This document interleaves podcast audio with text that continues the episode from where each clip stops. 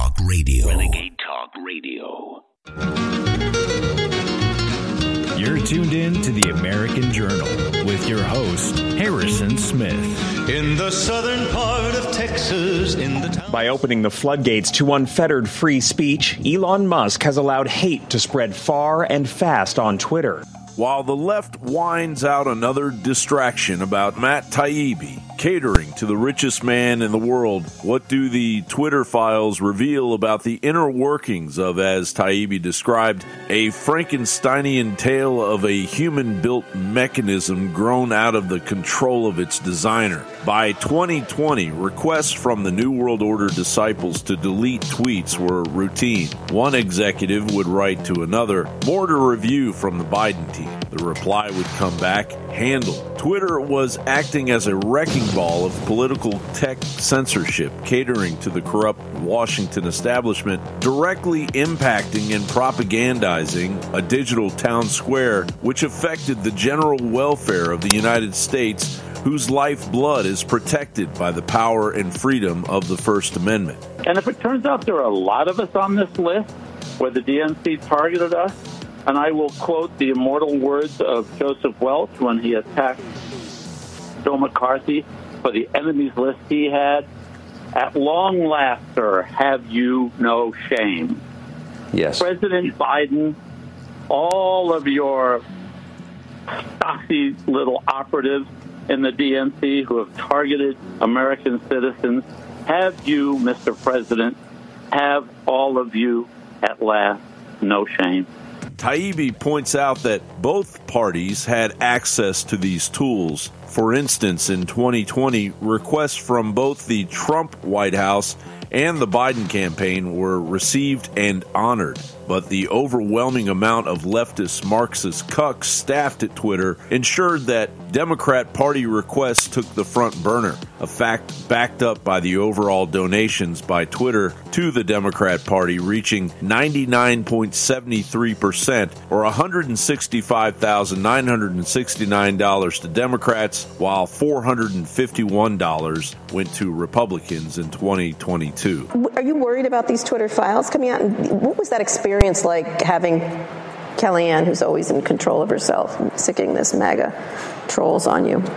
It's terrifying. When you get targeted in some of these ways, it's hard to differentiate between what is somebody just online trying to rattle you and what's a real threat. You see in things like Pizzagate that online conspiracies can mobilize very real and very direct offline violence.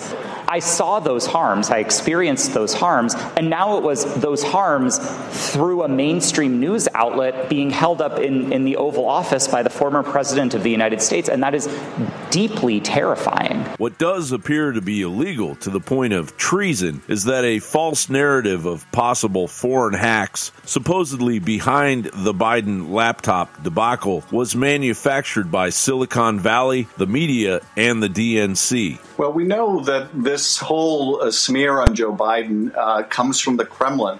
Uh, that's been clear for well over a year now that they've been pushing this uh, false narrative about the vice president and his son. According to internal emails, there was zero evidence of foreign interference occurring. What did occur was a meltdown of internal Twitter censorship spearheaded by top Twitter management with the result of ultimately burying a critical story under false pretenses in order to sway popular opinion and alter the outcome of the 2020 presidential election. In retrospect, we now know that, as the New York Post reported, nearly four of five Americans who've been following the Hunter Biden laptop scandal believe that truthful coverage would have changed the outcome of the 2020 presidential election. And an even higher number, 81%, said U.S. Attorney General Merrick Garland should investigate the laptop. Not only have Twitter employees like Head of Legal, Policy and Trust Vijaya Gadde and Trust and Safety Chief Yoel Roth proven that they willingly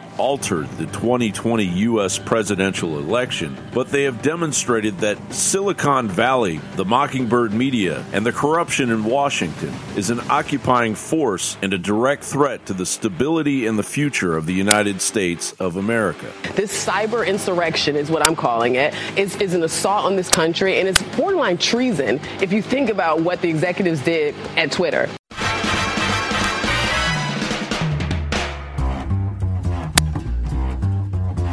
You're tuned in to the American Journal with your host, Harrison Smith. Watch it live right now at band.video. Good morning, ladies and gentlemen. Welcome to the American Journal. Lots of stuff to talk about today. We'll be taking your phone calls throughout the show. Of course, our biggest topic will probably be the Twitter files. We'll go through and determine what exactly we learned from this, if anything. It's uh, just another another one of these uh, examples, one of these times when it's almost like you didn't you didn't need we didn't need this. We didn't need the Twitter files. You can just see from your own observation how things are coordinated behind the scenes. But I guess it's nice to have a little bit of proof of what we all know to be true from the very beginning. So we'll get into that. We'll show you some, uh, lots of videos, some advertisements from Elon Musk as to what's coming up next. But a lot of stuff is happening really uh, across the board, and we'll get into it all. And of course, take your phone calls throughout the show as well. But we'll begin today, as we do every day, with our daily dispatch.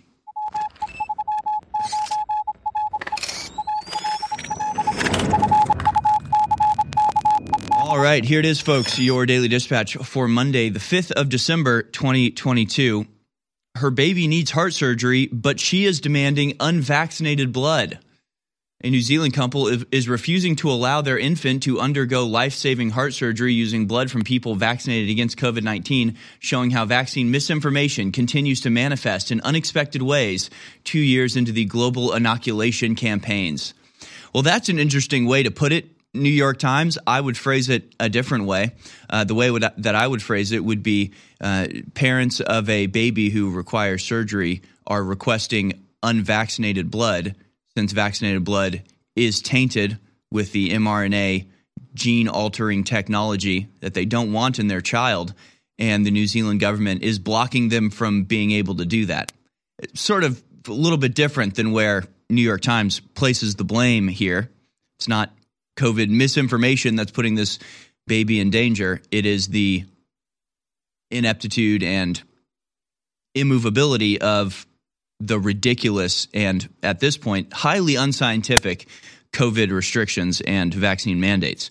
The four month old is critically ill with a severe case of pulmonary valve stenosis, a heart valve disorder. The mother, the boy's mother, says she wants her son's operation to take place without delay, but she's demanded a, that safe blood be used. With her lawyer saying that the family was concerned about blood containing traces of vaccines using the new mRNA technology.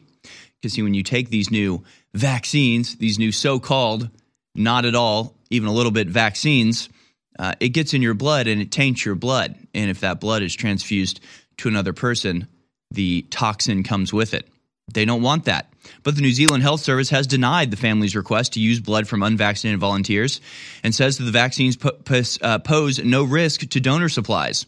On Tuesday, the High Court in Auckland will decide whether to grant the health service Te Whatu Ora a temporary guardianship of the baby so it can remove the child from the family and perform the surgery. Paul White, the agency's lawyers, described the boy as getting sicker with every heartbeat, but they won't let him get the operation because the parents want untainted blood and they're they're not allowing that to happen. Again, we'll get into this a little bit later. We'll show you a video of the parents actually explaining uh, their reasoning behind this decision. But it's just got to be it's got to be baffling listening to the mainstream media, believing the mainstream, even having the mindset that would allow this type of story to just enter unfiltered into your mind without the slightest ability to just cognitively dissect what's going on here. Again, they're trying to claim as if these parents are placing their baby in danger by refusing vaccinated blood, but they have literally thousands of people volunteering to supply and donate unvaccinated blood. It's not a it's not an issue that they want unvaccinated blood. That's easy. That's simple. That's a you know condition that could easily be fulfilled, no problem whatsoever. Literally thousands of people going, I've got the right blood type. I'm a healthy person. I haven't been vaccinated. Here is my blood. You can have it. Go do the surgery. And the New Zealand government is saying, no, no, no, no, no. If we do this surgery with unvaccinated blood, it means that we are somehow capitulating to the demand for unvaccinated blood. See, that's going to mess up our whole program of demanding that absolutely everybody get vaccinated. So, out of a political move, we are denying your baby the surgery. They aren't denying their own baby surgery by on some political grounds.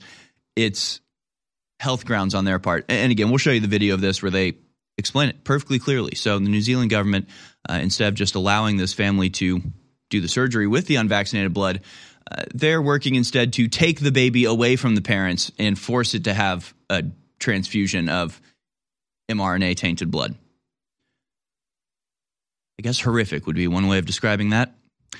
Uh, meanwhile, more just utter horror. We've been covering this developing story for the last couple weeks, but it's reaching new and just ridiculous heights. Paralympian claims Canada offered to euthanize her when she asked for a stair lift a Paralympic Army veteran who stunned lawmakers in Canada when she claimed that a government official had offered to give her euthanasia equipment while fighting to have a wheelchair lift installed in her home. Retired Corporal Christine Gauthier, who competed at the 2016 Rio de Janeiro Paralympics, testified on Thursday that the unnamed Veterans Affairs caseworker had offered in writing to provide her with medically assisted dying device, the CBC reported. So, in other words, she's disabled. She has trouble going up and down stairs she applies since you know everything medical related in Canada is controlled by the government. You have to go to the government and ask, "Will you please install a stair lift so I can get up and down the stairs in my house despite being in a wheelchair?"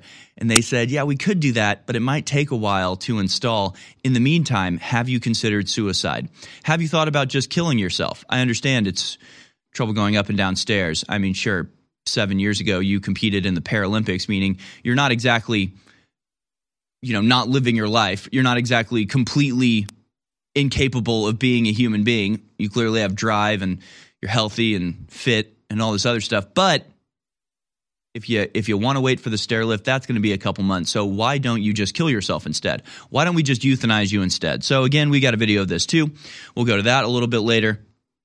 As the Canadian government just is diving headfirst into this futuristic death cult of scientific murder. It's really incredible. Speaking of, just your, your third story here uh, from the sun.co.uk. I worked at, with the Wuhan lab. I tried to warn them, and I know COVID was a lab leak. A scientist who works closely with the Wuhan lab has claimed COVID was genetically engineered and linked from the facility. what? Why I'm so shocked. Dr. Andrew Huff, former vice president of Eco Health Alliance, claims to have had a ringside seat to what he brands as one of the biggest cover ups in history and the biggest, biggest U.S. intelligence failure since 9 11. Again, if you think this was a failure, you misunderstand the designs of the people in charge. This has been going incredibly well for them. The release went great. The lockdown went spectacularly. The vaccine rollout, a little bit of a hiccup, but uh, it's moving along at pace. They're, they're doing incredibly well with exactly what their plans are. This is not an accident. But again, we'll get into that how much how much time do we have here? Again, the New York Times covers a story that we are going to get into and tell the truth about, but again, they discuss it in the most obtuse and, and, dishonest way. Their headline is Elon Musk, Matt Taibbi, and a very modern maelstrom. They say it was on the surface a typical example of reporting the news. A journalist obtains internal documents from a major corporation, shedding light on a political dispute that flared in the waning days of the 2020 presidential race. But when it comes to Elon Musk and Twitter, nothing is typical. The so called Twitter files, released Friday evening by the independent journalist Matt Taibbi, set off a firestorm among pundits, media ethicists, and lawmakers in both parties. It also offered a window into the fractured modern landscape of news, where a story's reception is often shaped by readers' assumptions about the motivation of both reporters and subjects. See, so you you can't say they ignored the story. New York Times, no, we covered that story. They're just not actually covering the story. They're not actually discussing what is obtained and revealed in the Twitter files. Instead, they're writing a story about how it's it's it's so confusing. It's such a it's such a scandal. They're writing about the scandal. They're writing about the release of the Twitter files, not the Twitter files themselves. It's just, uh, and, and people are okay with this. And people still trust the mainstream media for their news. It's wild. We'll finish up on, with the Daily Dispatch on the other side. Stay tuned. December 2022 is here, and we are proud and very excited to announce that free shipping is back at InfoWarsStore.com. That's right, free shipping on all orders of $50 or more. But we've signed a new deal with a big national shipping company, and they're able to cut our regular shipping cost by up to 50%. So that means even on orders that are below $50, you're going to be paying way lower than you were previously. This is a game changer. We're so excited about it. Our listeners had really asked for free shipping again. We couldn't afford it before, but by moving to a bigger national distributor, we're able to do it. So now your orders will be shipped even faster, the same great customer service and more. So get huge discounts and free shipping on so many great items at InfoWarsStore.com right now. I want to thank you all for your support, but now there's no excuse to boost your immune system, lead a healthier life, and keep InfoWars on the air. InfoWarsStore.com. Christmas 2022 is almost here. And we have great products at InfoWarsStore.com that empower your body, your libido, your immune system, that just enrich your life. So whether it's Vitamin Mineral Fusion or DNA Force Plus or Body's Ultimate Turmeric Formula, they're all still in stock, discounted up to 60% with promo code 1776. And now, finally, we have brought back free shipping at InfoWarsStore.com on orders of $50 or more and big discounts on the regular shipping as well. Plus, the book, The Great Reset and the War for the World, signed or unsigned, it's also available with free shipping at InfoWarsStore.com. So, again, that's free shipping on all orders $50 or more at InfoWarsStore.com and up to 60% off at checkout with promo code 1776. And we've got the signed and unsigned copies of the Great Reset War for the World book as well, which make perfect stocking stuffers. Don't wait, take action at InfoWarsStore.com today.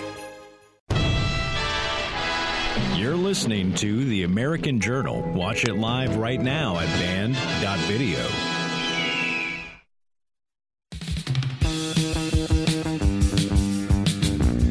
All right, welcome back, ladies and gentlemen. The battle for free speech is on. And I want to discuss sort of the the way this is being covered first. We'll get into the actual details of what's included in the uh, Twitter files that are being released by Elon Musk. It's a major news story, it's a major event, it's a major revelation showing the internal secretive documents and communications of Twitter employees with the people requesting censorship on behalf of their political party, their political candidate, their ideology, or whatever. Just whatever they wanted to censor. They had direct communication with Twitter, who would dutifully carry out the censorship.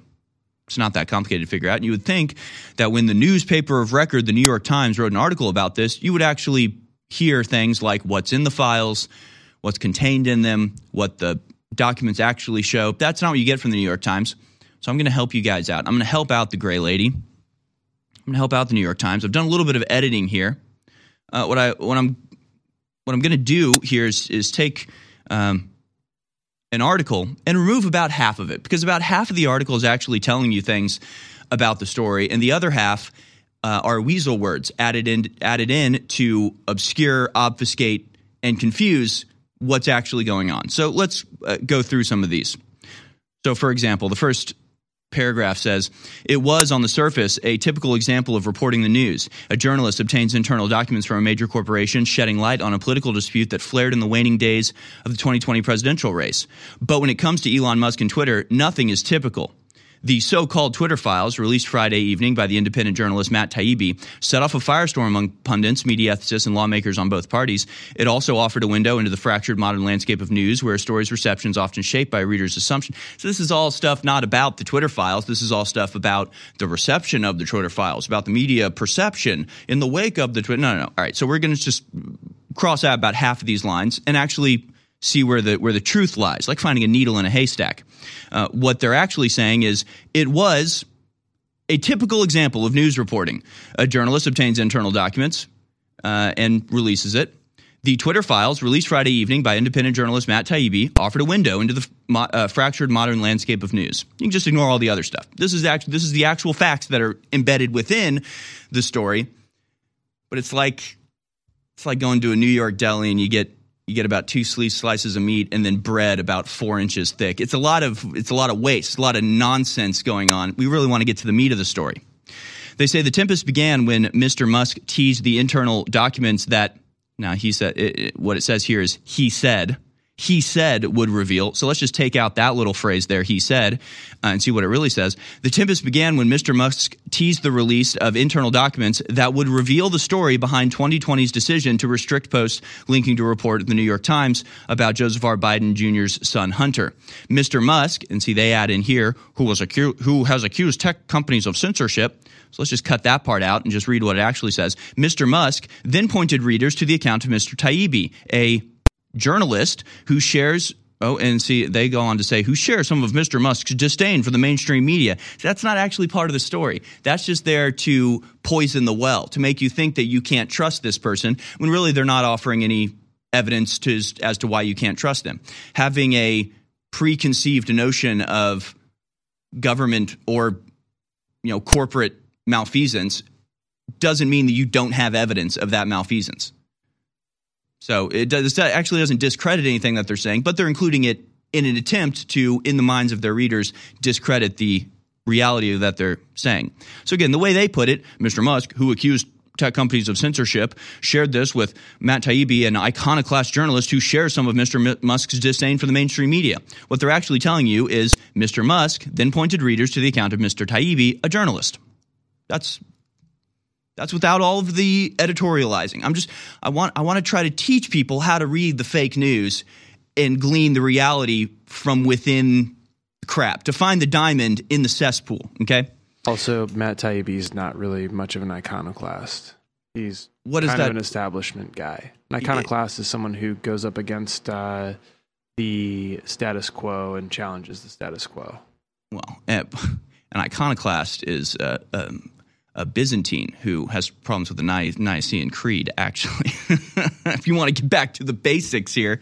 But no, yeah, these are just words that, uh, you know, make people think that the people, the journalists and, and CEOs involved in this uh, somehow have a political agenda that they're upholding above the truth, which is what the New York Times does, which is what regular mainstream media journalists are constantly doing. They're projecting that onto the people in this story in an attempt to sway the opinion of the people reading it. Published in the form of a lengthy media twed, uh, thread, Mr. Taibbi's report included messages of email exchanges among Twitter officials deliberating how to handle dissemination of the post story on their platform. So I, I, went ahead and scratched out handle and wrote censor just to give you a more accurate view of what's going on here.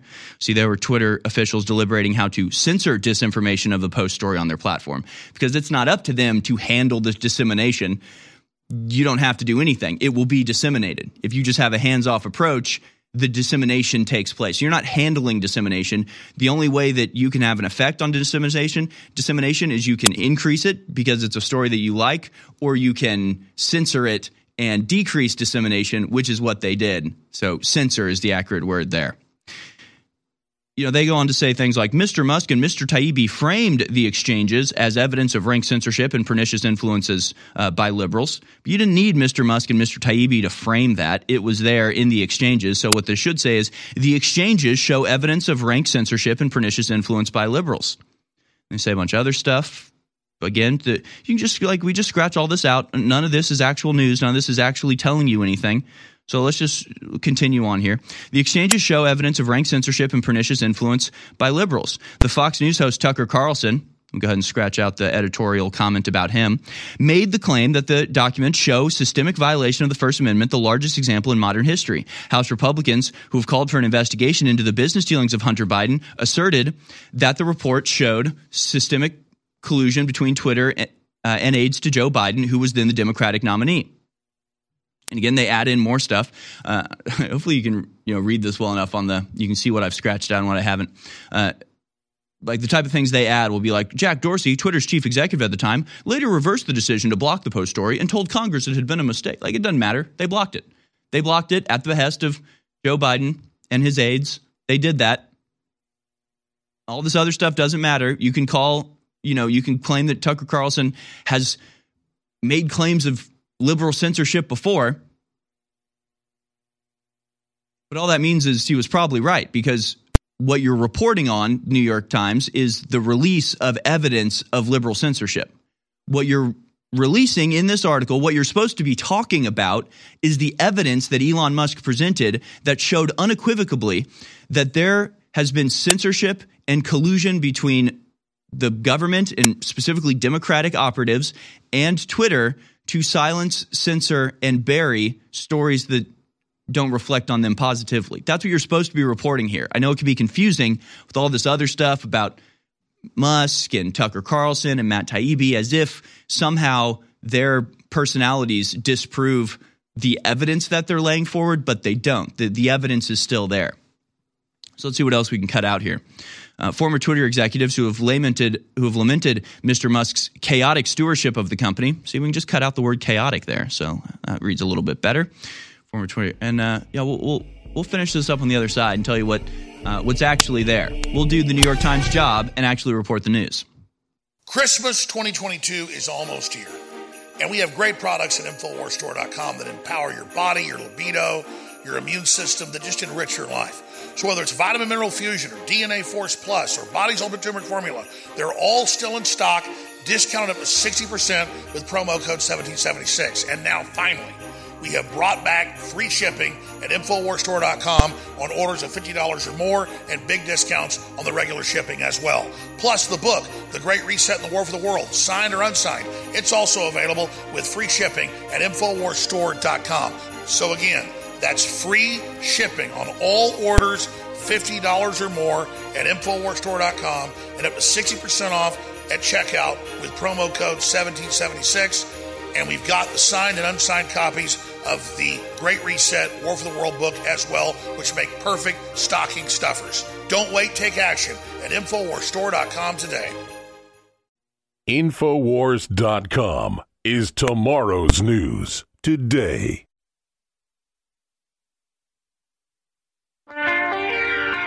You're tuned in to the American Journal with your host, Harrison Smith welcome back, folks. We will get into actually what is in the Twitter files in just a moment.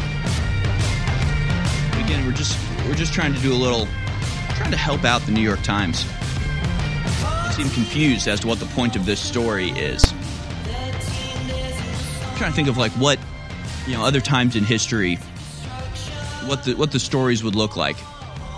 You know, if you were reading an article, the first major New York Times article about Watergate was this convoluted and distorted, what would that look like? You know, how, how, would how would they tell the story in that case? Other times when you know bombshell information has been revealed from inside sources, is the discussion about well, who are these uh, sources and and you know, sure, they're journalists who are pretty unimpeachable on their facts and activity, but you know, is that should we really trust them? And let's talk about the the confusion this is causing and all of the conflict that's breaking out as a consequence of these files. Was it even a good idea to release these files in the first place? You just don't get any actual information about what the actual files say. So we'll we'll make up for them in that regard. But again, they just they act like this is somehow dangerous. The the thing they're trying to get across to you, and the thing I always say about the mainstream media, the, the point of them is to tell the truth but leave you believing a lie. Right? So the truth is in here. You know, we're illustrating it. It's it's sandwiched by an overabundance of confusion but you know, sprinkled in here there are facts. They have to actually tell you the facts.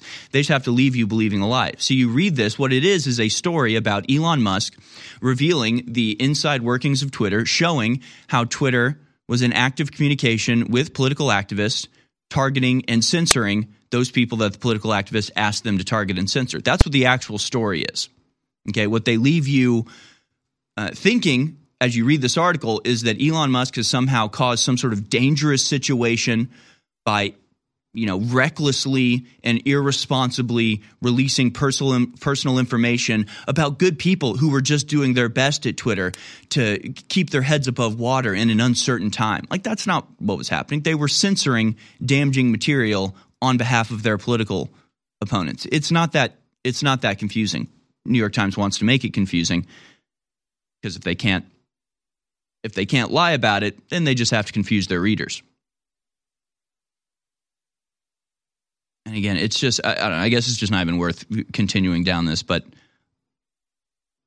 not anywhere in this entire article. Like this is the New York Times article about the Twitter release. And if you just like scroll over this, the whole thing is just like uh, the central role of Mr. Taibbi. Mr. Taibbi rose to rose to prominence. Donald J. Trump on Friday. Mr. Taibbi. Mr. Musk. Mr. Musk. Mr. Taibbi. Mr. Taibbi. Mr. Musk. Like it's what is the actual information? What did they actually share? What did they actually show in the Twitter files? And what does that mean for the First Amendment? None of these questions are answered. They turn it into a bunch of nonsense. Just really incredible. So let's get into what the actual uh, Twitter files say. Thanks for nothing, New York Times. Thank you. Thank you. I know less than I did before after reading your article. Thank you, mainstream media. What would we do without you? By the way, this is some of the uh, these are some of the people that, by the way, they do celebrate in the New York Times article. In the New York Times article, they're like, uh, Mr. Musk is a fan of Mr. Taibbi, who left Rolling Stone to start a newsletter on Substack. It's no big surprise. Mr. Musk often hails the virtues of citizen journalism. On Saturday, in a live audio session on Twitter, M- Mr. Musk said he was disappointed that more mainstream outlets had not picked up Mr. Taibbi's reporting. Of course, they mentioned the, the Rolling Stone. Maybe this is why Matt Taibbi left the New York Stone, or the Rolling Stone, rather. You had stories like th- this. This is from their official Twitter. It's still up, by the way. This is how shameless they are. From October 21st, 2020. Vile, baseless conspiracy theories are spreading about Hunter Biden. And despite pledges to curb misinformation in the lead up to the election, social media sites aren't stopping them. They aren't stopping these vile, baseless conspiracy theories that are that are actually 100% true and proven in no uncertain terms. Like it's just they're absolutely true. But this is this is where the um, this is where all of the articles go. By the way, stories from Axios and Wall Street Journal that both have very similar you know methods to the New York Times article. Musk's Twitter files spotlights Hunter story uh, ban. Elon Musk's Twitter took aim at the first at the firm's previous management on Friday evening with Twitter files presentation intended to demonstrate free speech suppression. Again, did it actually do that? I, I mean, I don't know. It's one of those things. It, you either get it or you don't get it. You can either read these and just understand what's happening, or you just can't. I guess I, I really don't know if I can explain it any more than I already do. We'll get to that uh, Infowars article in just a second. But here's the actual Twitter files from Matt Taibbi, thread Twitter files. He says, What you're about to read is the first installment in a series based upon thousands of internal documents obtained by sources at Twitter. The Twitter files tell an incredible story from inside one of the world's largest and most influential social media platforms. It is the Frankensteinian tale of a human built mechanism grown out of the control of its designer. Twitter's in conception in its conception was a brilliant tool for enabling instant mass communication, making a true real-time global conversation possible for the first time. In an early conception, Twitter was more than lived up to its mission statement, giving people, quote, the power to create and share ideas and information instantly without barriers. As time progressed, however, the company was forced slowly to add those barriers. Some of the first tools for controlling speech were designed to combat the likes of spam and financial fraudsters. Slowly over time, Twitter staff and executives began to find more and more uses for these tools. Outsiders began petitioning the company to manipulate search as well, first a little, then more often, then constantly. By 2020, requests from connected actors to delete tweets were routine. One executive would write to another, more to review from the Biden team. The reply would come back, handled. And then you have a screenshot of exactly what this looks like.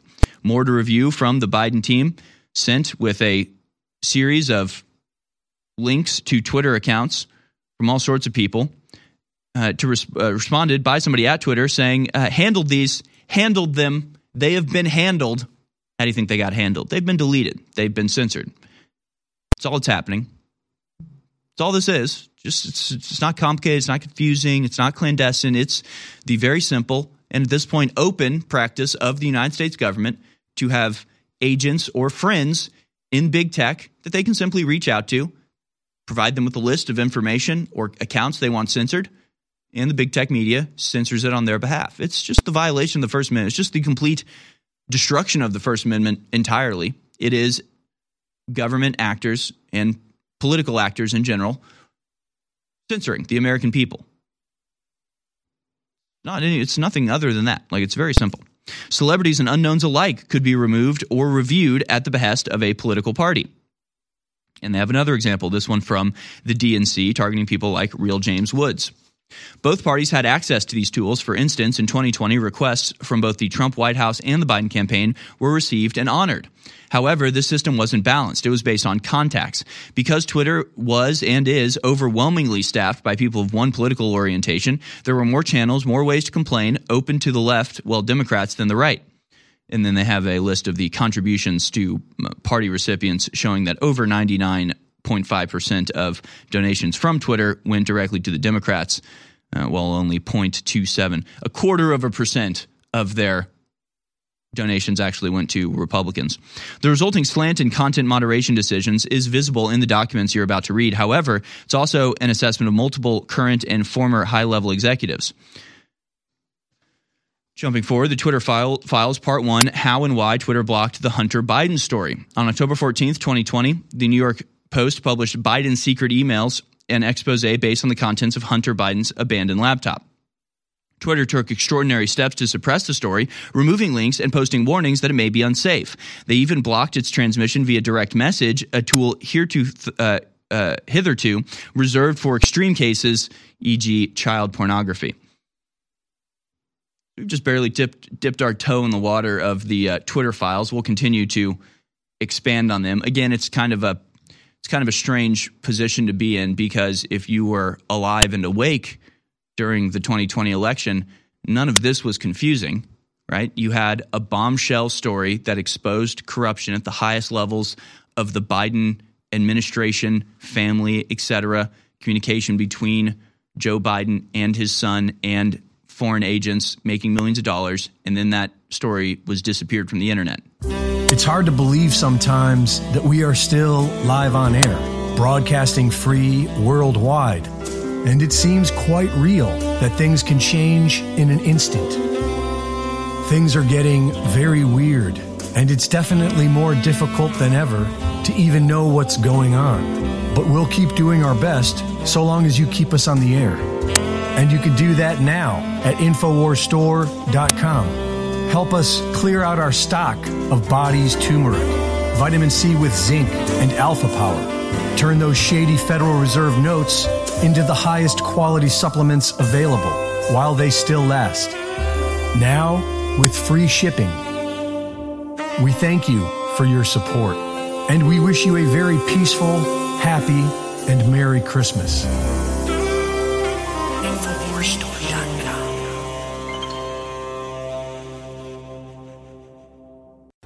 Talk about cryptocurrency?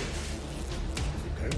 Because one of the ways that your audience, you encourage your audience to give you money is in cryptocurrency donations, right? Yes. And you have a page on your website that's just for cryptocurrency donations, right? Infowars.com forward slash crypto. Is that a little advertisement just there? Well, we're fighting the deep state. We need Okay, money. All right. This is it. Give crypto. Fund Infowars. Sponsor us with Bitcoin and other cryptocurrencies, right?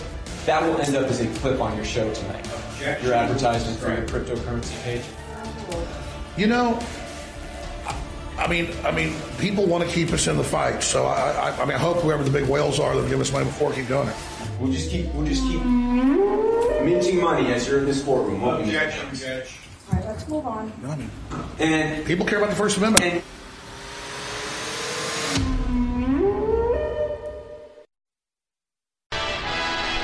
Listening to The American Journal. Watch it live right now at band.video.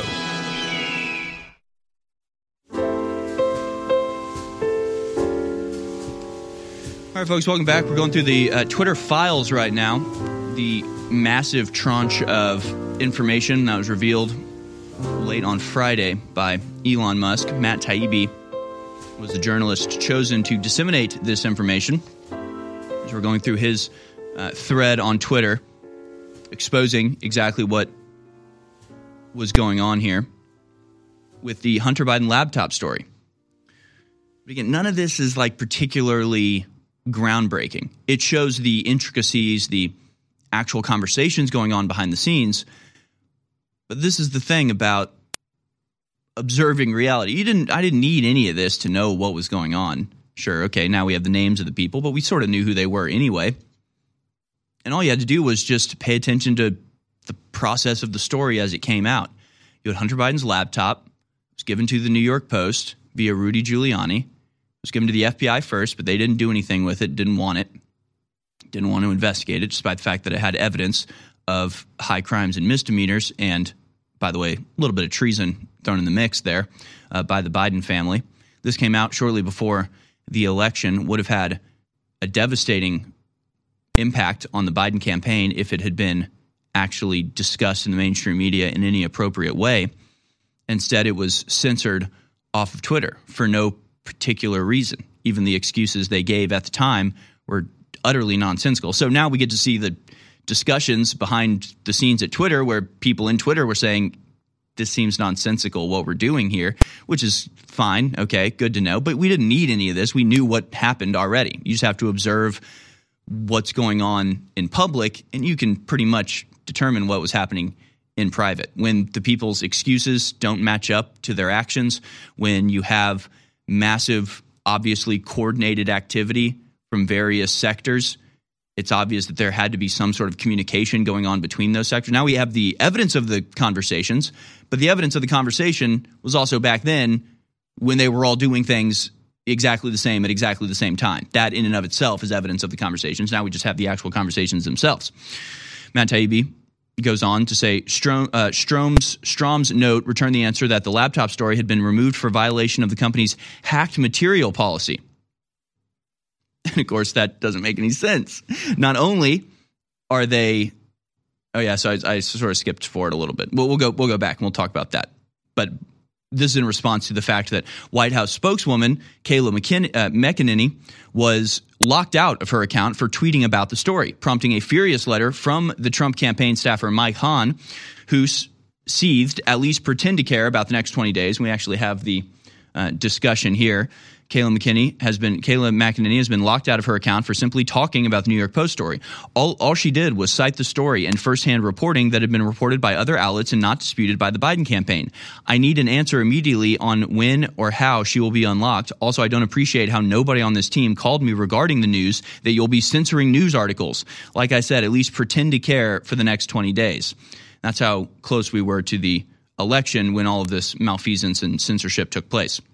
This led public policy executive Caroline Strom to send out a polite WTF query. Several employees noted that there was tension between the comms and policy teams who had little slash less control over moderation uh, than the suf- uh, safety and trust teams. Hi, team. Are you able to take a closer look here? Thanks. Go ahead and take a closer look here into all the censorship that we're doing. We need a we need a really good excuse for this, you guys. Come up with something clever. Like everybody knows, everybody everybody just knows that internally whether openly discussed or not, they all just knew. They knew this story's true, but if it gets out, it will hurt our attempt to oust Trump from office. So we have to bury this story. And now all the discussion is how do we justify this? How do we weather the storm that will come about because we're doing this? It has nothing to do with whether what they're doing is right or not. Of course, they know that what they're doing is wrong. Obviously. It's just, it's Let's not forget that this underscores, you know, deep state government actors directing the hidden hand, right, of a, of a private company. Yeah. Well, not a public publicly traded company, I should say. Um, but yeah, I mean, it, and it wasn't even Trump's officials, right? It was people who were in the government who obviously wanted an establishment candidate in Joe Biden to get in, and That's what we, you know, refer to as the deep state. Right, the permanent state, the bureaucratic state, the, the intelligence agencies that were behind all of this. So Strom's note returned the answer that the laptop story had been removed in violation of the country's of the company's hacked material policy. And of course, we've pointed out the hypocrisy of this, uh, not even hypocrisy, it's just the lie of this, because over and over again, there have been openly hacked. They'll literally just dump hacked material. It'll be like Occupy Democrats being like, some brave hackers just hacked the Oath Keepers website. Here's all of their information, all of their home addresses. Have a look. our, uh, brave warriors out there? And it's just like Twitter's fine with that. It has nothing to do with hack policy. It's just they had to come up with an excuse that would put the attention off of them being obviously political actors, obviously censoring something for political gain. Although several sources recalled hearing about a general warning from federal law enforcement uh, that summer about possible foreign hacks, there's no evidence that I've seen in, of any government involvement in the laptop story. In fact, that might have been the problem. The decision was made at the highest levels of the company, but without the knowledge of CEO Jack Dorsey, with former head of legal policy and trust Vijaya Gadde playing a role quote they just freelanced it is how one former executive uh, employee rather characterized the decision. Hacking was the excuse, but within a few hours, pretty much everyone realized that wasn't going to hold, but no one had the guts to reverse it. No one had the guts to reverse it. They have all the guts in the world when they're censoring material. When they're censoring material, when they're working on behalf of the leftists, uh, there's no shortage of guts. There's no shortage of disregarding the law or decency or anything of the sort, right? There's no hesitation. Ah, should we censor? No. When it's time to work on behalf of the leftists. It's consequences be damned. Do what you want to do whenever you want to do it with complete disregard to the consequences. Just censor the story. Boom, censored. It's gone. And then we'll make up stuff. But then when people go, oh, I think this is wrong, suddenly they're very cowardly. Suddenly nobody can stand up for free speech. Suddenly everybody's a little bit scared to speak their mind. It's, it always works that way, doesn't it? 25, he says, you can see the confusion in the following lengthy exchanges, which ends up including Gadde and former Trust and Safety Chief Yoel Roth. Comms official Trenton Kennedy writes, I'm struggling to understand the policy basis for marking this as unsafe. That's like leftist weasel talk of saying, yeah, you're lying here.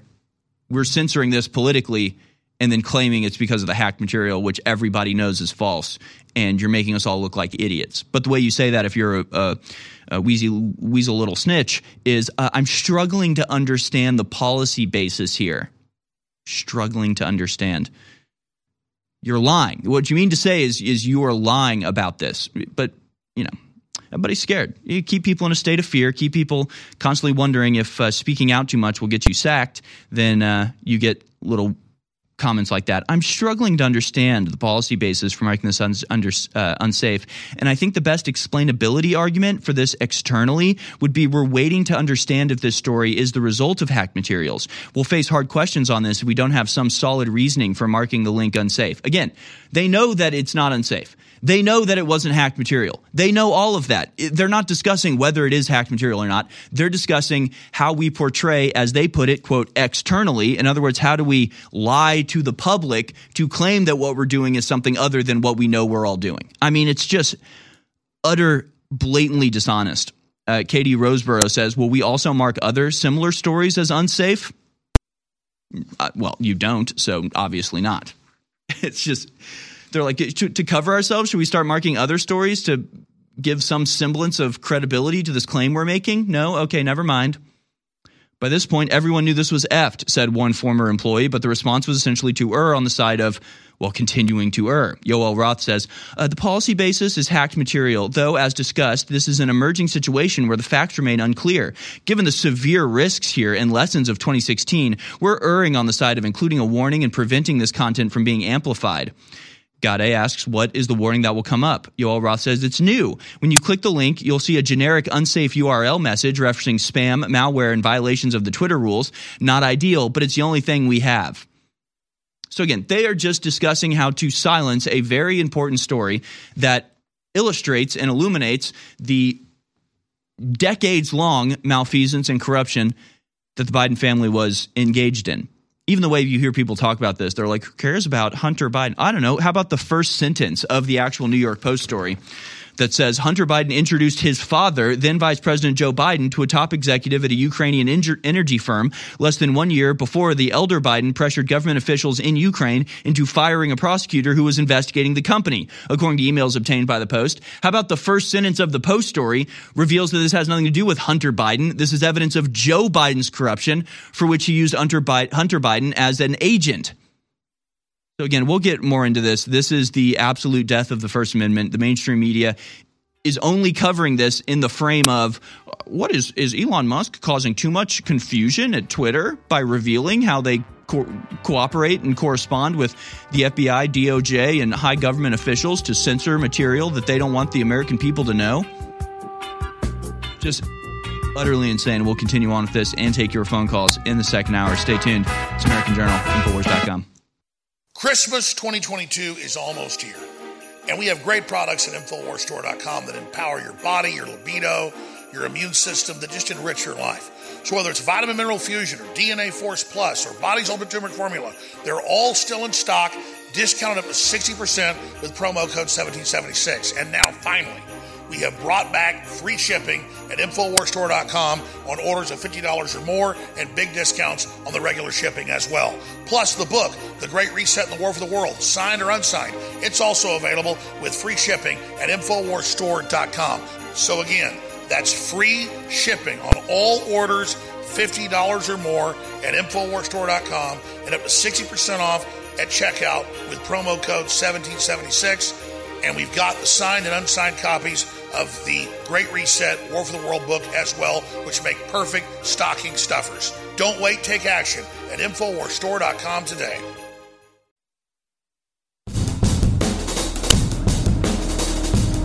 You're listening to the American Journal with your host, Harrison Smith. Watch it live right now at band.video.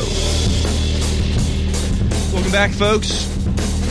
We're continuing to cover the uh, Twitter files. There's more stuff to talk about, but I, am going to actually tell you what's in these files, as you're not you're not getting it from most uh, mainstream places, any mainstream places really. Maybe Tucker Carlson will cover it, maybe a few other people on Fox News.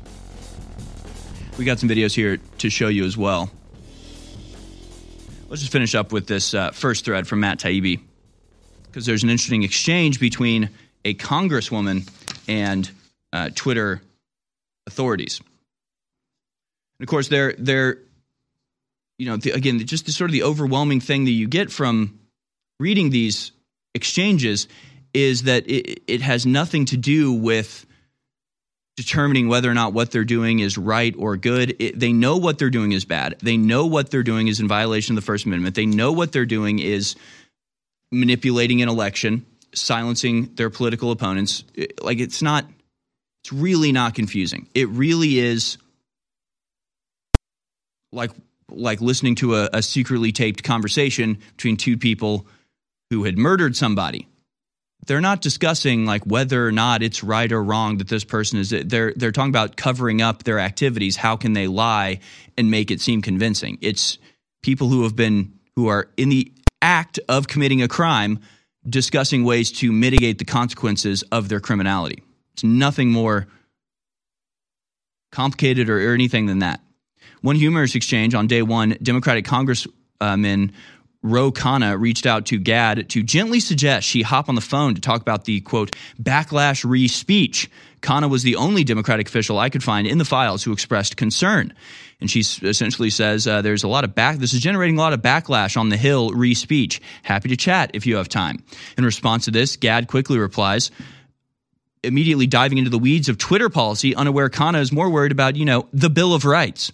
A hi, Congressman Khanna. Thank you for reaching out. We appreciate the heads up. We put out a clarifying thread of tweets earlier this evening to explain our policy around the posting of private information and linking to hacked materials. The press secretary's account was not permanently suspended. She, we requested that she delete the tweet containing material. It's in violation of the rule. Again, it's just it's just bureaucratic doublespeak. They know exactly what they're doing. Yes, they censored the material. Yes, they knew it was not hacked ever. It was not in violation of their policy. Even in the internal discussions, they recognize that, and their own people are saying, this doesn't hold any water. This doesn't make any sense. We're going to do this with other hacked material? No, then how, why are we doing it for this one?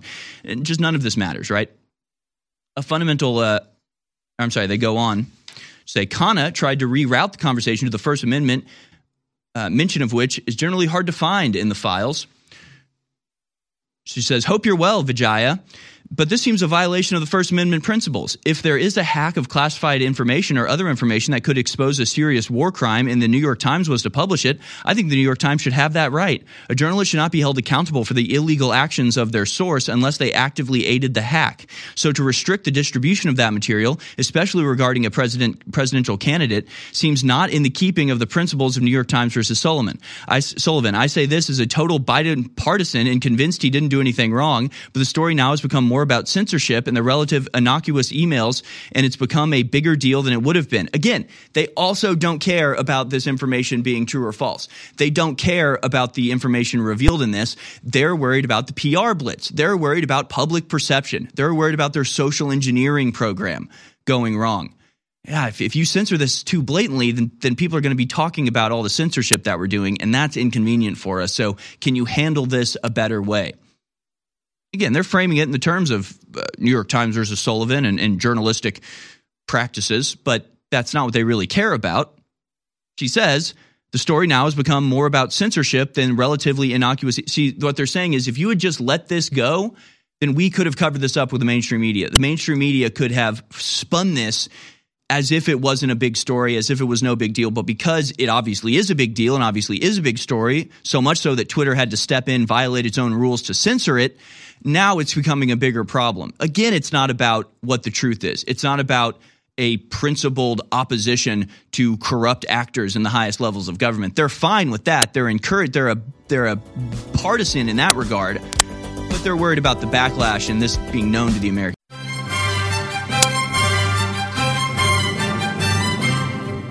You're watching the American Journal with your host Harrison Smith. Folks, welcome back. Congressman Ro Khanna was discussing with Vijaya Gadde, Gadde the uh, trust and safety policy manager at Twitter, how to handle the censorship of the Hunter Biden laptop. Again, not concerned about the fact that the Biden laptop contained hard proof evidence, conclusive evidence of the Biden family and its corrupt activity while in the office of Vice President of the United States, this just a month before the presidential election. No discussion as to whether the story is true, whether it, the content in it is true. It's all about how do we mitigate the pushback to this? How do we destroy the First Amendment without riling everybody up too much about the fact that we're destroying the First Amendment? In fact, Ro Khanna actually encourages and and celebrates Twitter for their censorship policies, saying, I believe Twitter itself should curtail what it recommends or puts in new, trending news, and your policy against QAnon groups is all good. It's a hard balance. It's a hard balance. How do you censor your opponents without pissing them off too much? That's the balance that they're trying to strike here. In the heat of the presidential campaign, restricting dissemination of newspaper articles, even if New York Post is far right, seems like it will invite more backlash than it will do good and they're not contending, they're not arguing against the fact that it's good. They say it is good. It's good that you're censoring our opponents.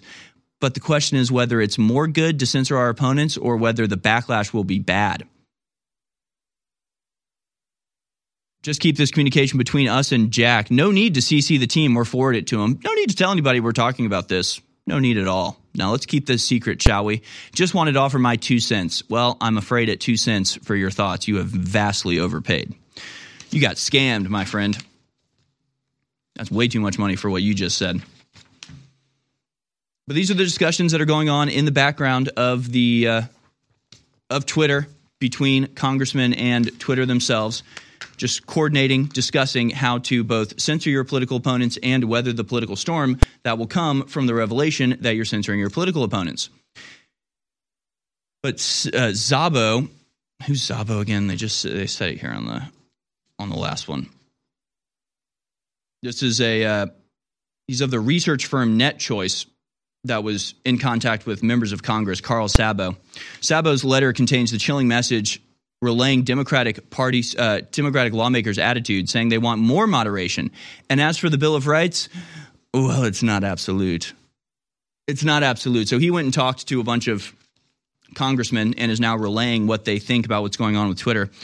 They say this quote, the Democrats, meanwhile, complained that the companies are inept. They left conservatives, they let conservatives muddy the water and make the Biden campaign look corrupt, even though Biden is innocent. Even though he's just an innocent little flower. He's just a wonderful little bunny rabbit who's being who, the water's being muddied by publishing, you know, firsthand accounts of his activities. The water's being muddied by allowing newspapers to publish his own words in context. the the water is being muddied by showing evidence of his crimes. Just incredible. No, he's an innocent he's an innocent little lamb, right? They linked this to Hillary Clinton's email scandal. She did nothing wrong, but because the press wouldn't let go of the story, it became a scandal far out of proportion. In their mind, social media is doing the same thing. It doesn't moderate it. Yeah. Which uh, which was more baseless, the Hillary Clinton email scandal, Hillary Clinton email scandal or the the Trump Russia collusion, which became a, a bigger scandal far out of proportion because the press wouldn't let go of the story. One of them was right. One of them, you literally had the head of the FBI come out, list off Hillary Clinton's crimes, and then say, but we're not charging her because we don't think she meant to. And that's what you had with Hillary Clinton in the email scandal. You had her destroying entire servers, bleach bitting hard drives, smashing phones with hammers after she was requested to preserve them as evidence for an investigation, and then being let off the hook and actually given a free pass by the FBI despite all of the crimes that she. I mean, just again, folks, it's not just like so much other stuff that we cover. It's not like both sides are doing the same thing. One side gets held accountable and the other side doesn't. One side is doing all of the corruption. One side is just a rat nest of corruption. Just as far down as you can possibly go, that they, their families, their friends, they're all involved in just the wholesale you know, fire sale of the American fortune. They get positions of power, they sell off that power, they sell off the you know American people's will, our our our tax money, our blood, sweat, and tears, our time, our future. They just sell it for the highest bidder. One side's doing that and completely covered and completely goes to bat for by the mainstream media. And then the other side is not involved in any of all that stuff. There's not evidence, laptops full of evidence showing their corruption there's not email scandals where they completely violate the law and then get covered up for by the FBI. And these people are the ones that are called corrupt and get continuously lambasted on the uh, by the um, mainstream media. So again, it's not like apples and oranges. It's not like well they do this and don't get caught, and we do this and do get caught. It's that they do this and get away with it. We don't do it and still get called all the terrible things. Still get all the investigations. It's just wild. Uh, in their mind, social media is doing the same thing. It doesn't moderate enough harmful content, doesn't moderate enough harmful content. That was their takeaway from the Hunter Biden story. So when it does, like it did yesterday, it becomes a story. See, if, it, if, if the American people had just been used to them censoring, if for months ahead of time they had made it a practice to silence and censor and prevent the spread of stories just so, so, we can cover it. Then the American people would be lulled into a sense that this was somehow normal and okay and good. So when they do it for Hunter Biden, it's not out of the ordinary. So this is the way the globalist mind works. This is the way the scheme, the conspiracy takes place. If you're going to do something like eliminate the First Amendment, you can't just come out eliminating this major bombshell story a month before the election. That pisses people off. You've got to start censoring small. You've got to start turning up the heat in the boiling you know frog water uh, way earlier. Otherwise, the frog's going to jump out. That's what they're mad about here. That's what the Democrats are concerned about. That's their number one concern is the fact that this censorship was good and it should have happened, and they're happy it happened. But they just wish that tw- Twitter had censored more beforehand, so it wasn't so out of the ordinary when they do it like this. This is what they're concerned about. This is what they are talking about. I'm not putting any words in their mouths. I'm not speculating on what might be. We did that for two years because we knew that this was the case from the very beginning. From the instant New York Post was censored, from the instant the Facebook you know moderator went on Twitter to say, "Well, we just we weren't sure, so we went ahead and censored." It. Like this was all obvious. But now we're just seeing, you know, what the real discussions were behind the scenes. So this is a message from Democratic congressman telling Twitter, "You just don't censor enough." You just don't censor enough. And so now when you do censor, it becomes a story. We would much rather have you be able to quietly censor our political opponents. If companies moderated more, conservatives wouldn't even think to use social media for disinformation, misinformation, or otherwise. So if you just censor the conservatives more, then they won't spread information on your platforms anymore. This is what the Democratic Congress people are encouraging. The Democrats were in agreement. Social media needs to moderate more because they're corrupting democracy and making all truth relative. When pushed on how government might insist that cons- consistent with the First Amendment, they demurred, saying the First Amendment is not absolute. So again, just internal documents, internal discussions from Democrats and big tech discussing how the First Amendment is not absolute, how they must censor more, and how the only problem with them censoring the Hunter Biden laptop story was that they made it too obvious, and that caused a bit of uh, turbulence in the Democrat Party's manipulation of the political process. Just wild stuff. Matt Taibbi finishes by saying, an amazing subplot in the Twitter, uh, Twitter Hunter Biden laptop affair was how much was done without the knowledge of CEO Jack Dorsey and how long it took for the situation to get uneffed, as one former employee put it, even after Dorsey, uh, Dorsey jumped in. Another thing that is not confusing, it's not news. We've known for a very long time that just like the presidency of the United States, these corporate offices are not governed by the people they claim to govern them. They're governed by highly connected, extremely powerful activists and well, cooperation networks, you could say. Networks of people unaccountable, working in the shadows to destroy your rights and then collaborating with politicians and corporate movers and shakers to make sure that that destruction of your rights, your most basic human rights, as guaranteed by the Constitution, happens very quietly. Until about 150 years ago, cultures all over the world believed that people got sick and died in many cases in the winter because of something called vapors. They associated these poisonous vapors with cold weather. Of course, it wasn't the cold weather or catching a chill that killed people. What was killing people was a lack of vitamin D3. You see, the sun via your skin helps your body produce vitamin D3. But if you're not getting enough sun, you will not produce vitamin D3, and then it's very easy for viruses and other things to start replicating and taking your body over. So now it's more important than ever because the winter's here to take high quality vitamin D3, and we have the best with our vitamin D3 gummies with calcium for better upload into your body for 50% off at InfoWarsStore.com with promo code 1776. Don't wait. Support the InfoWar and your immune system with vitamin D3 gummies at InfoWarsStore.com. It's the fourth coin that we've released in the last year, and I believe the most powerful the man in the arena coin, Teddy Roosevelt.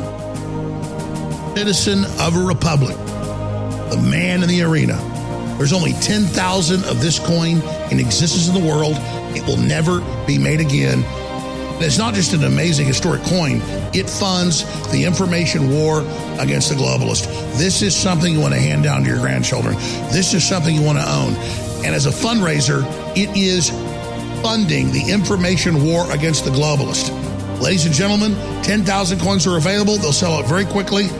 Please be part of history. And thank you all for your support. You can go to 1776coin.com or you can go to patriotcollectibles.com and secure this coin. There's only 10,000 of this coin in existence and it funds the info war. Man in the Arena coin, Teddy Roosevelt, 1776coin.com. Listening to The American Journal. Watch it live right now at band.video.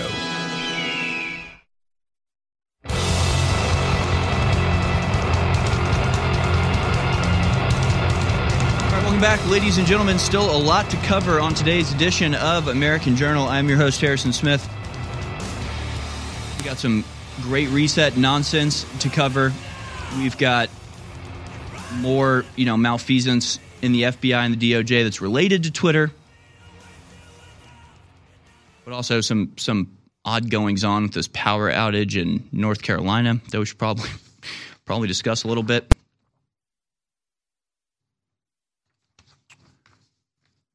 So we're going to finish up here with the. Um, yeah, there's just so much to get into. All right, but we'll, we'll, we'll try to we'll try to finish up here with the coverage of the Twitter files. Open up the phone lines for your calls, and then move on to some other topics.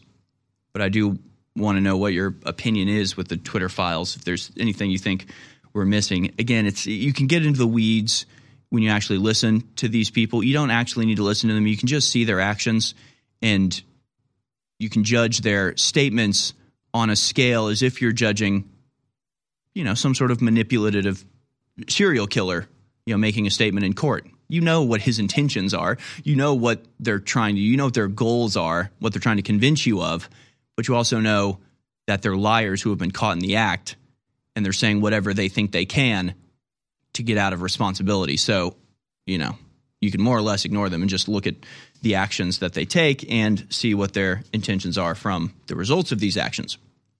We'll go to some videos here as we finish up. Story from Infowars.com belongs in prison. Calls for ex Twitter exec Vijaya Gadde's arrest explode after Elon Musk releases censorship files.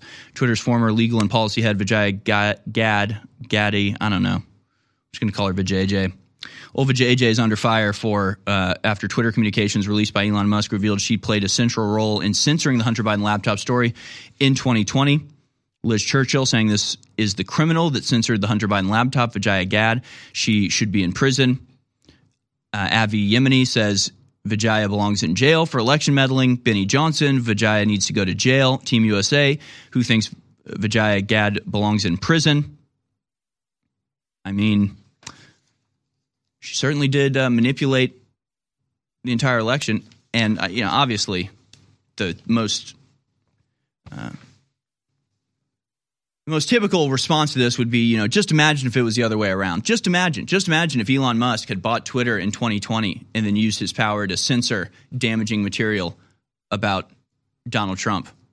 What if uh, Donald Trump Jr.'s laptop was found and it had communications discussing foreign executives and how he was a facilitator that allowed them to cooperate and get billions of dollars from President Trump while he was president. And then Elon Musk took over Twitter and censored the New York Post for publishing that story. Would this be confusing? Would anybody in the mainstream media be talking about the the uh, conflict that's been created by the release of these documents, or would they all be epileptic in their fr- frantic desire to see justice be done? So, you just look at this in an unbiased way, it couldn't be more obvious what's actually going on here.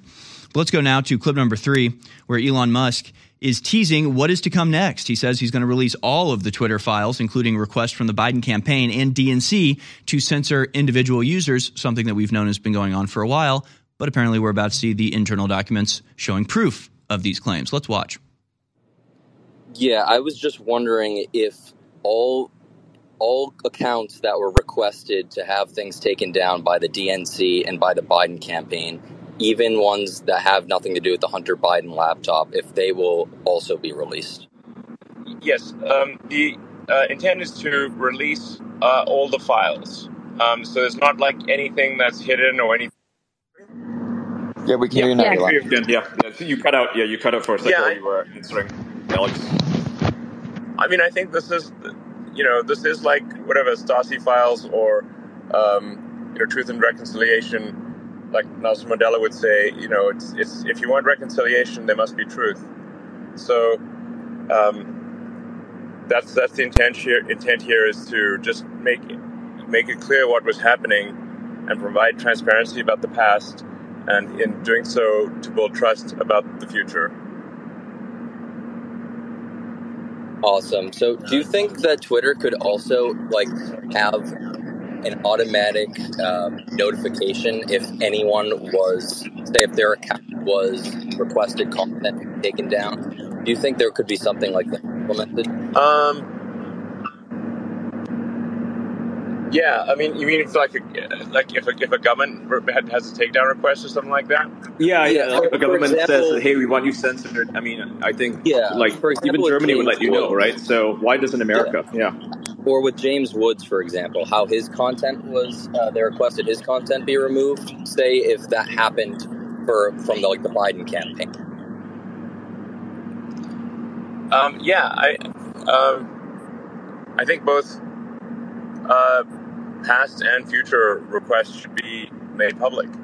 Um, and sunshine is sunshine is a great disinfectant. And so if if if uh, if is uh, you know it, like it should, if, if they request content takedowns that are embarrassing, then they'll be less likely to request those content takedowns. Um, you know, at, at the end of the day, Twitter it doesn't have a choice but to abide by the laws. So that was Elon Musk on a Twitter Spaces, uh, again saying that they plan to release all of the Twitter files. They're not excluding any. They're not releasing things that look bad in one regard, but you know, disguising other things. He's releasing all of it, and so we should get you know answers as to the communication between places like the DNC or the FBI and Twitter. And also, I think that's a great idea. Make it make it publicly known if somebody is reaching out to Twitter saying, "Will you take this person's tweet account or tweet down?" Then that person should be identified and say, "Hey, do you know that this government official is trying to take this tweet down?"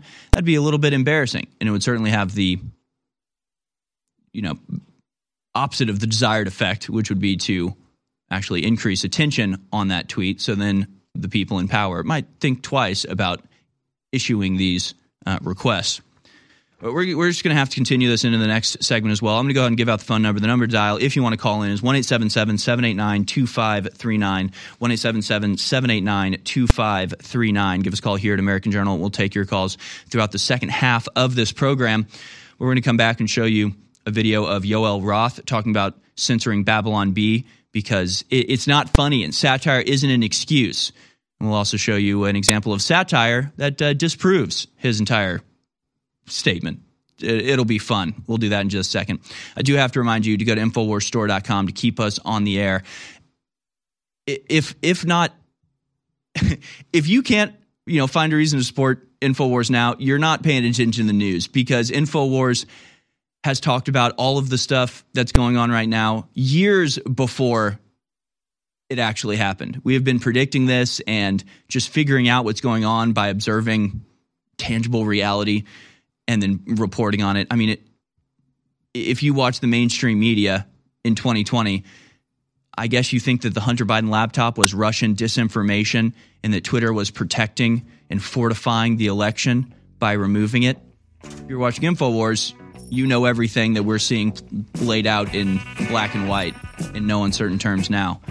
So even if you, you know, didn't support InfoWars back then, can't you see we were right now? Don't you want to go to InfoWarsStore.com right now and make sure that we're on the air to tell you about what's coming up in the next couple years? We'll project into the future later in the show. Don't go anywhere. It's hard to believe sometimes that we are still live on air, broadcasting free worldwide. And it seems quite real that things can change in an instant. Things are getting very weird, and it's definitely more difficult than ever to even know what's going on. But we'll keep doing our best so long as you keep us on the air. And you can do that now at InfoWarsStore.com. Help us clear out our stock of body's turmeric, vitamin C with zinc, and alpha power. Turn those shady Federal Reserve notes into the highest quality supplements available while they still last. Now, with free shipping. We thank you for your support, and we wish you a very peaceful, happy, and Merry Christmas.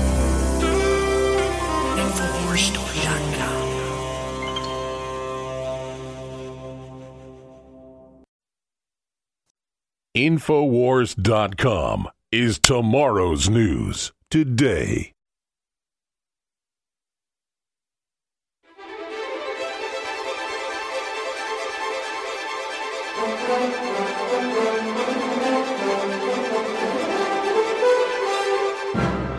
You're listening to The American Journal with your host, Harrison Smith.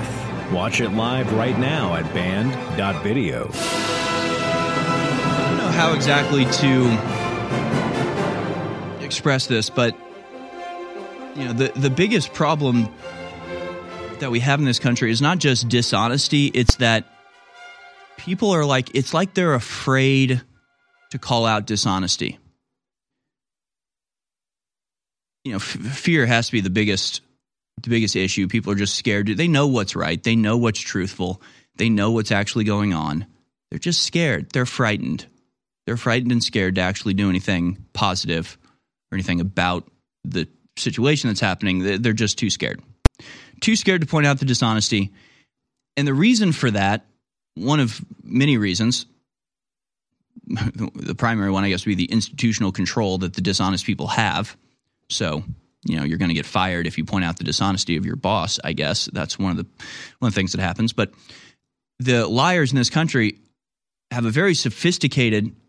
I don't know if that's the right word because it's not it's it's blunt. It's a but effective. It's not sophisticated, but effective strategy of framing all of their most ruthless, destructive, and evil activities as as being good, and that's what provides the the fear that people have, right? So if you're you're going to censor people that you don't like, you're evil, right? If you're going to use the power that you have, you've been entrusted with as part of the trust and safety team to make Twitter safe for all users. If you're going to abuse that in order to censor your political opponents who make you look like an idiot, you can't just say, I'm going to censor my opponents and make me look like an idiot. You have to say, I'm doing this to protect trans people. So then anybody that would be there pointing out that the emperor has no clothes, that your lie is as obvious as the nose on your face, they won't do it because then they'll be accused of attacking trans people. You're transphobic. You want trans people to feel unsafe on our platform. How dare you point out my dishonesty? And they do it with climate change and they do it with racism and you know any other program that they want to enact. COVID nineteen, right? It wasn't it wasn't that you are suspicious of you know some of the most evil companies in the world forcing you to take their untested inoculation. No, it's that you're a science denier and you want grandma to die. It's all emotional manipulation. It's all just social engineering. That's all this is.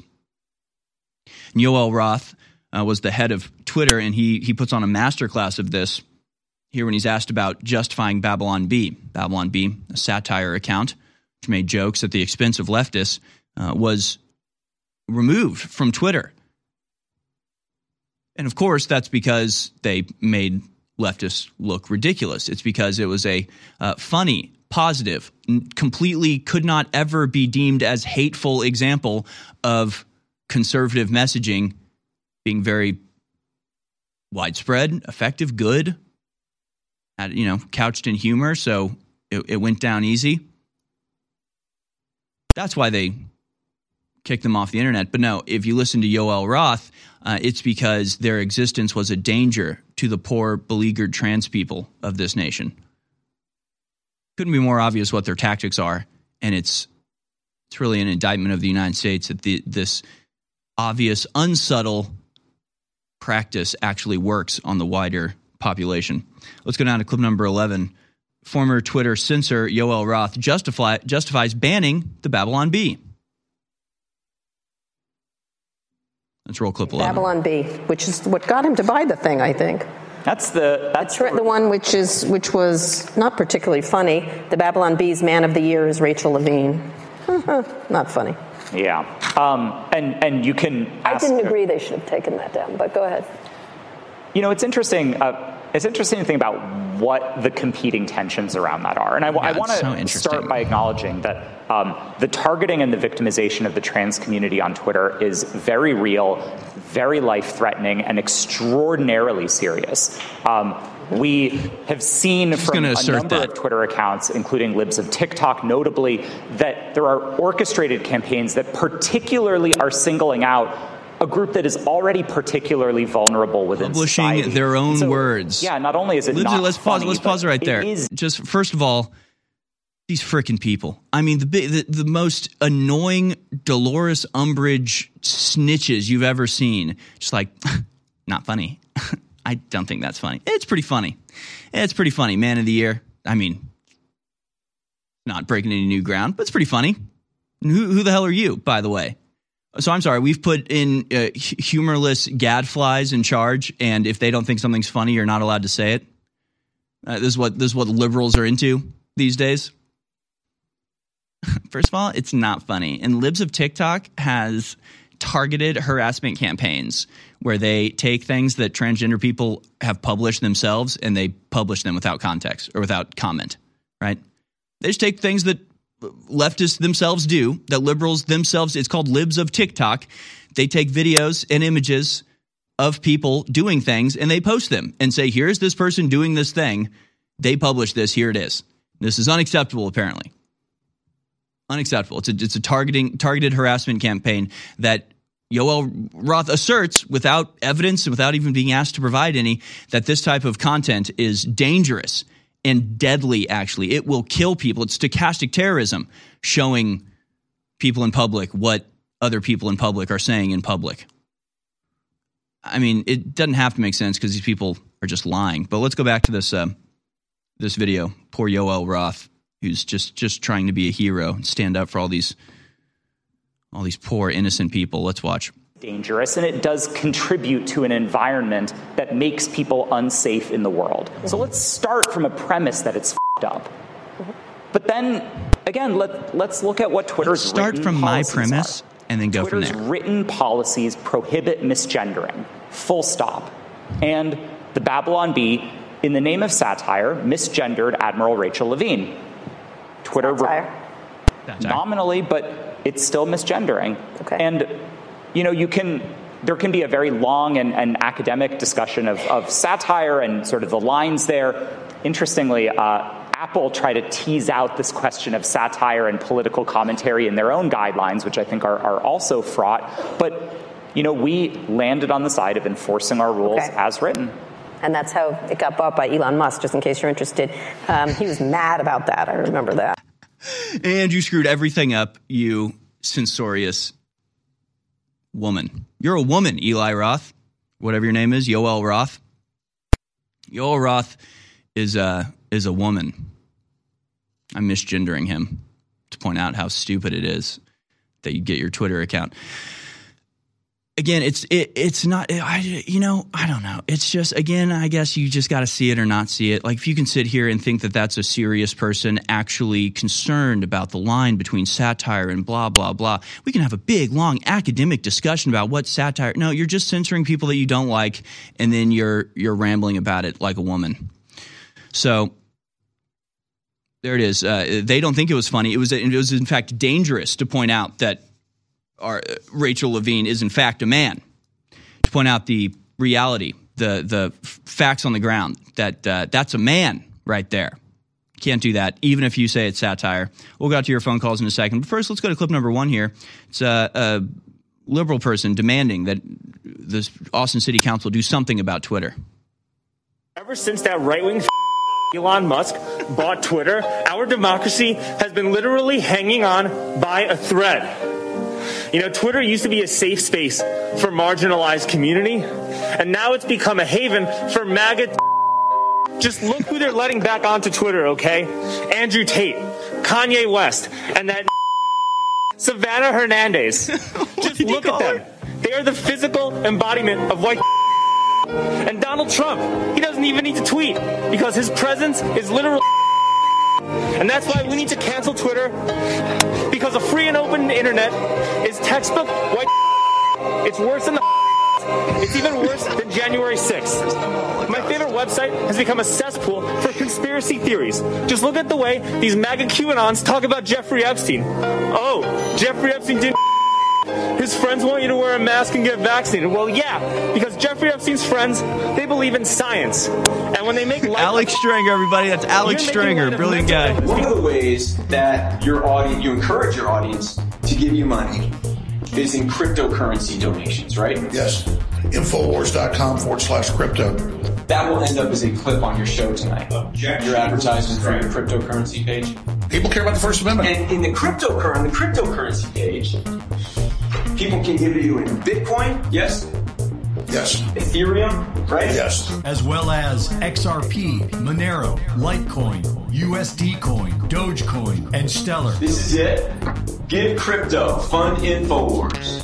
Sponsor us with Bitcoin and other cryptocurrencies. Thanks to your donations and your support at InfoWarsStore.com, InfoWars is able to broadcast free worldwide, combating the lies of the Great Reset. Give crypto. Fund Infowars. Donate now. Infowars.com forward slash crypto.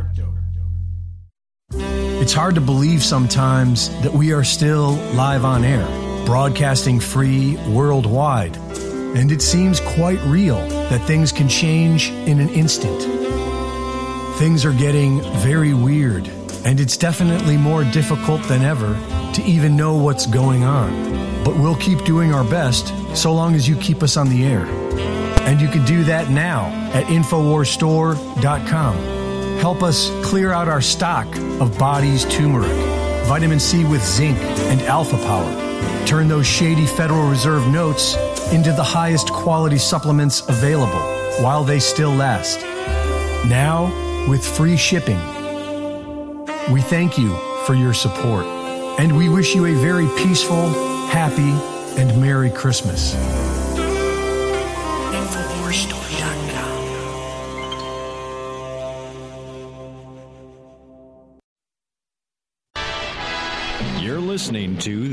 American Journal. Watch it live right now at band.video.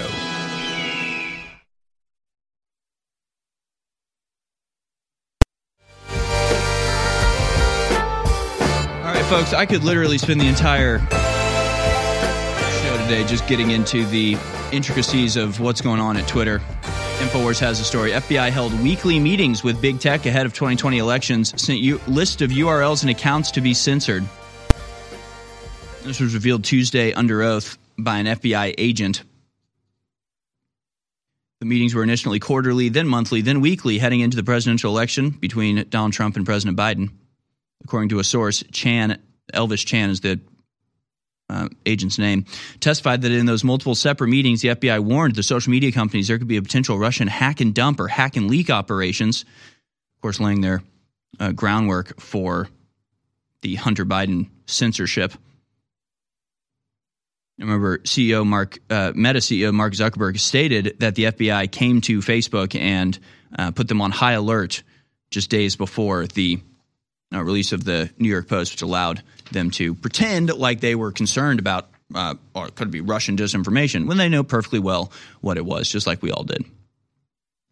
Uh, the Attorney General of Louisiana is getting into this, saying on Tuesday's deposition, FBI agent Elvis Chan revealed the FBI played a big role in working with social media companies to censor speech from weekly meetings with social media companies ahead of the 2020 election to asking for account takedowns. Linking to a story on Fox News that says exactly that. Katie Hobbs' office contacted Twitter to censor host. Uh, James Woods was directly censored by the DNC in cooperation with Twitter.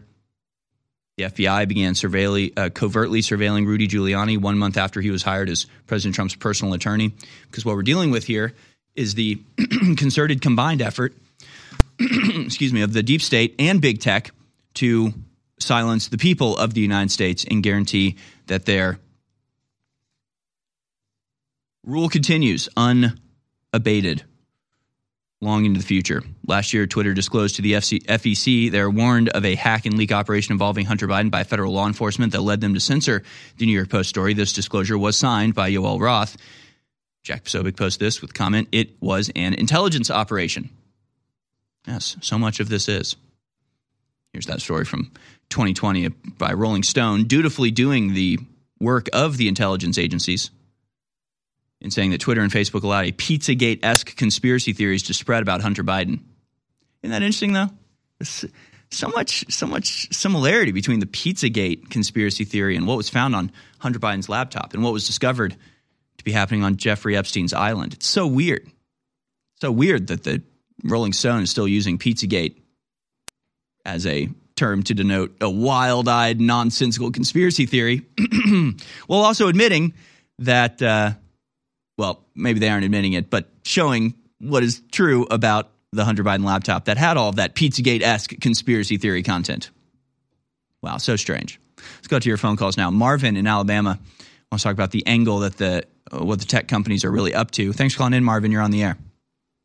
Hey, Harrison. Uh, good to talk to you again. Yeah, so um, I got censored uh, big time in January of 2021, like everyone else. And what I kind of figured out at the time was that they were really trying to, they meaning the uh, big tech companies, Facebook, Twitter, et cetera, they were trying to establish their authority to do so at all. And they really don't have that authority, and we could get really deep in the weeds with 230 and all of that kind of stuff. But uh, I'll try not to do that. But um, what they prefer is if they're going to take a loss on this, they prefer to take a loss as a under the state actor uh, element where they can be, you know, uh, slapped down for acting on behalf of the state or the government instead of the fact that they're violating even under uh, just a public square debate um, they're violating the First Amendment.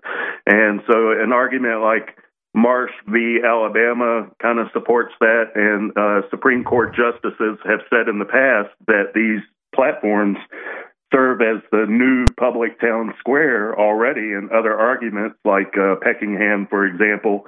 And if that's the case, then if they exercise policing authority over people's speech in the public town square or the new public town square, then they are violating the First Amendment right out of the gate. And, you know, the Section 230 really people say it's to protect the tech companies from uh, being liable for people's speech on their platforms, but really it's to protect the people to have the speech because. Uh, you know, and so what they're doing is they're trying to have their cake and eat it too, and they're saying we're going to have the uh, protection with no liability so that people can say whatever they want on our platform, and we're going to censor them. And then when we get caught, we're going to say it's all under the state actor, uh, Yeah. you know, part, of the law. Hundred percent, 100% Marvin. No, I, I I couldn't agree with you more. I think you've uh, you've hit the nail on the head. Again, it's not about what's right and wrong for these people. It's about what they can get away with, and you know how they can convince the American people to just turn a blind eye to what's going on uh, by paying lip service to the the First Amendment. Uh, great read on that, Marvin. Let's go to a different call though. Let's go to uh, Tim in Seattle. Uh, Tim, you think this warrants a, a whole new election? Is this because of the the Twitter files? You mean? Yeah, I believe it. Uh, yeah, we should definitely have a new election. Do you think that Biden? Well, this basically just uncovers the entire apparatus that's working against us. The elections are gone. The medical establishment's gone. The political establishment's gone. This is just a, an army of trolls ran by the West, the World Economic Forum, aimed against us. I, I definitely think if the American population was to get pissed enough, and they rightfully should, uh, we should get new elections. We should demand new elections because the war in Ukraine, none of this stuff would be happening right now if Trump was in office. So we deserve it. Yeah, I, I mean, I have to agree with you. I, I don't know if even new elections are, are the right thing. I, I mean, the funniest thing in the world is that right now, uh, hashtag arrest Trump is trending. Like for what? Like these people, these people are just completely insane. And there's all of this uh, concern that people have about a statement Trump made about uh, suspending the Constitution. And it's just like we can get into that statement later. But for these people to even act like they're offended at this idea when we've heard for the last two years that uh, whether it's COVID 19 or Russian disinformation or AR 15s, whatever it is, they'll take any Oh, excuse they can to destroy the, the Constitution of the United States. But when, uh, when Trump suggests a similar activity, saying, you know, extraordinary times call for extraordinary measures. It is an outrage. How dare they? I'd love to ask them, like, what what exactly part of the Constitution are you in favor of at this point? They're all openly destructive of the Constitution. There is lo- no legitimacy to this government, w- whether the election was even held or not. It's really what's becoming clear is the manipulation behind the scenes by deep state, spy state actors who have uh, unaccountable power and un, un, unmitigated control of the information flow in this country. Uh, so, yeah, I don't think a, a new election is that far out of the question, Tim. Let's go to uh, JR in New York. You have some thoughts on Kanye, and you don't trust Elon. Thanks for calling in, JR. Uh, what's your comments on um, on Elon first? Uh, well, good morning. Um, obviously, we can't trust Elon if he's not going to put Alex back on and everybody else that he's denying. And I even saw a comment where he said, you know, some somebody with uh, renown was like, "Oh, what about Alex?" And he's like, "Too bad." Um, and then, uh, I mean, the guy obviously can't be trusted, right? Um, so he's he's giving out information, but it's that what he says is going to get released. So is he going to release absolutely everything? I'm not sure. I really, I really don't think we could depend on Elon Musk at all, honestly. And another comment I wanted to make about Elon is I remember once I heard him say, maybe you guys heard it also. He he referred to himself as a Trojan horse. Mm. So that makes me think that he is a Trojan horse against the people he's referring or against them. He's embedding something in the AI technology that just in case it gets out of control, he could shut it down. That's one thought I had. Now, if you Well, want to react to that, or I can make a comment about. Yeah, yeah. Well, we're we're about to go to break in about a minute, so um, uh, I think we'll have to we'll have to end it there. But I I appreciate your thoughts, and there was even something that Elon said recently. I, I should try to pull. I'll try to pull up the tweet during the break here, but he essentially said that an AI algorithm told him to buy Twitter. And again, it's just it's one of the things that I've said on this show over and over. I have no proof for it. I have no evidence for this. I can just tell you that the people in power are already uh, uh, designating or or what's the term I'm looking for? Uh, delegating their decision making process to AI. We are already being ruled by AI because the people in power are using their algorithms to make decisions for the rest of us. So Elon Musk basically admitted that. It's just another thing that's like we told you so. Infowars tomorrow's news today because you just look at you look around at what's going on and you go they have these incredibly powerful quantum AI computers with all of the real-time information of everybody in America or in the world and they can judge, you know, input versus output. They can judge if we do this one thing, what's the reaction? They're already making decisions at the behest of AI. They are delegating their decision making to AI algorithms and then acting on the decisions that the AI comes to. I'll find that tweet from uh, Elon Musk in the break, but I don't know if we trust Elon either. Until about 150 years ago, cultures all over the world believed that people got sick and died in many cases in the winter because of something called vapors. They associated these poisonous vapors with cold weather. Of course, it wasn't the cold weather or catching a chill that killed people. What was killing people was a lack of vitamin D3. You see, the sun via your skin helps your body produce vitamin D3. But if you're not getting enough sun, you will not produce vitamin D3, and then it's very easy for viruses and other things to start replicating and taking your body over. So now it's more important than ever because the winter's here to take high quality vitamin D3, and we have the best with our vitamin D3 gummies with calcium for better upload into your body for 50% off at InfoWarsStore.com with promo code 1776. Don't wait. Support the InfoWar and your immune system with vitamin D3 gummies at InfoWarsStore.com.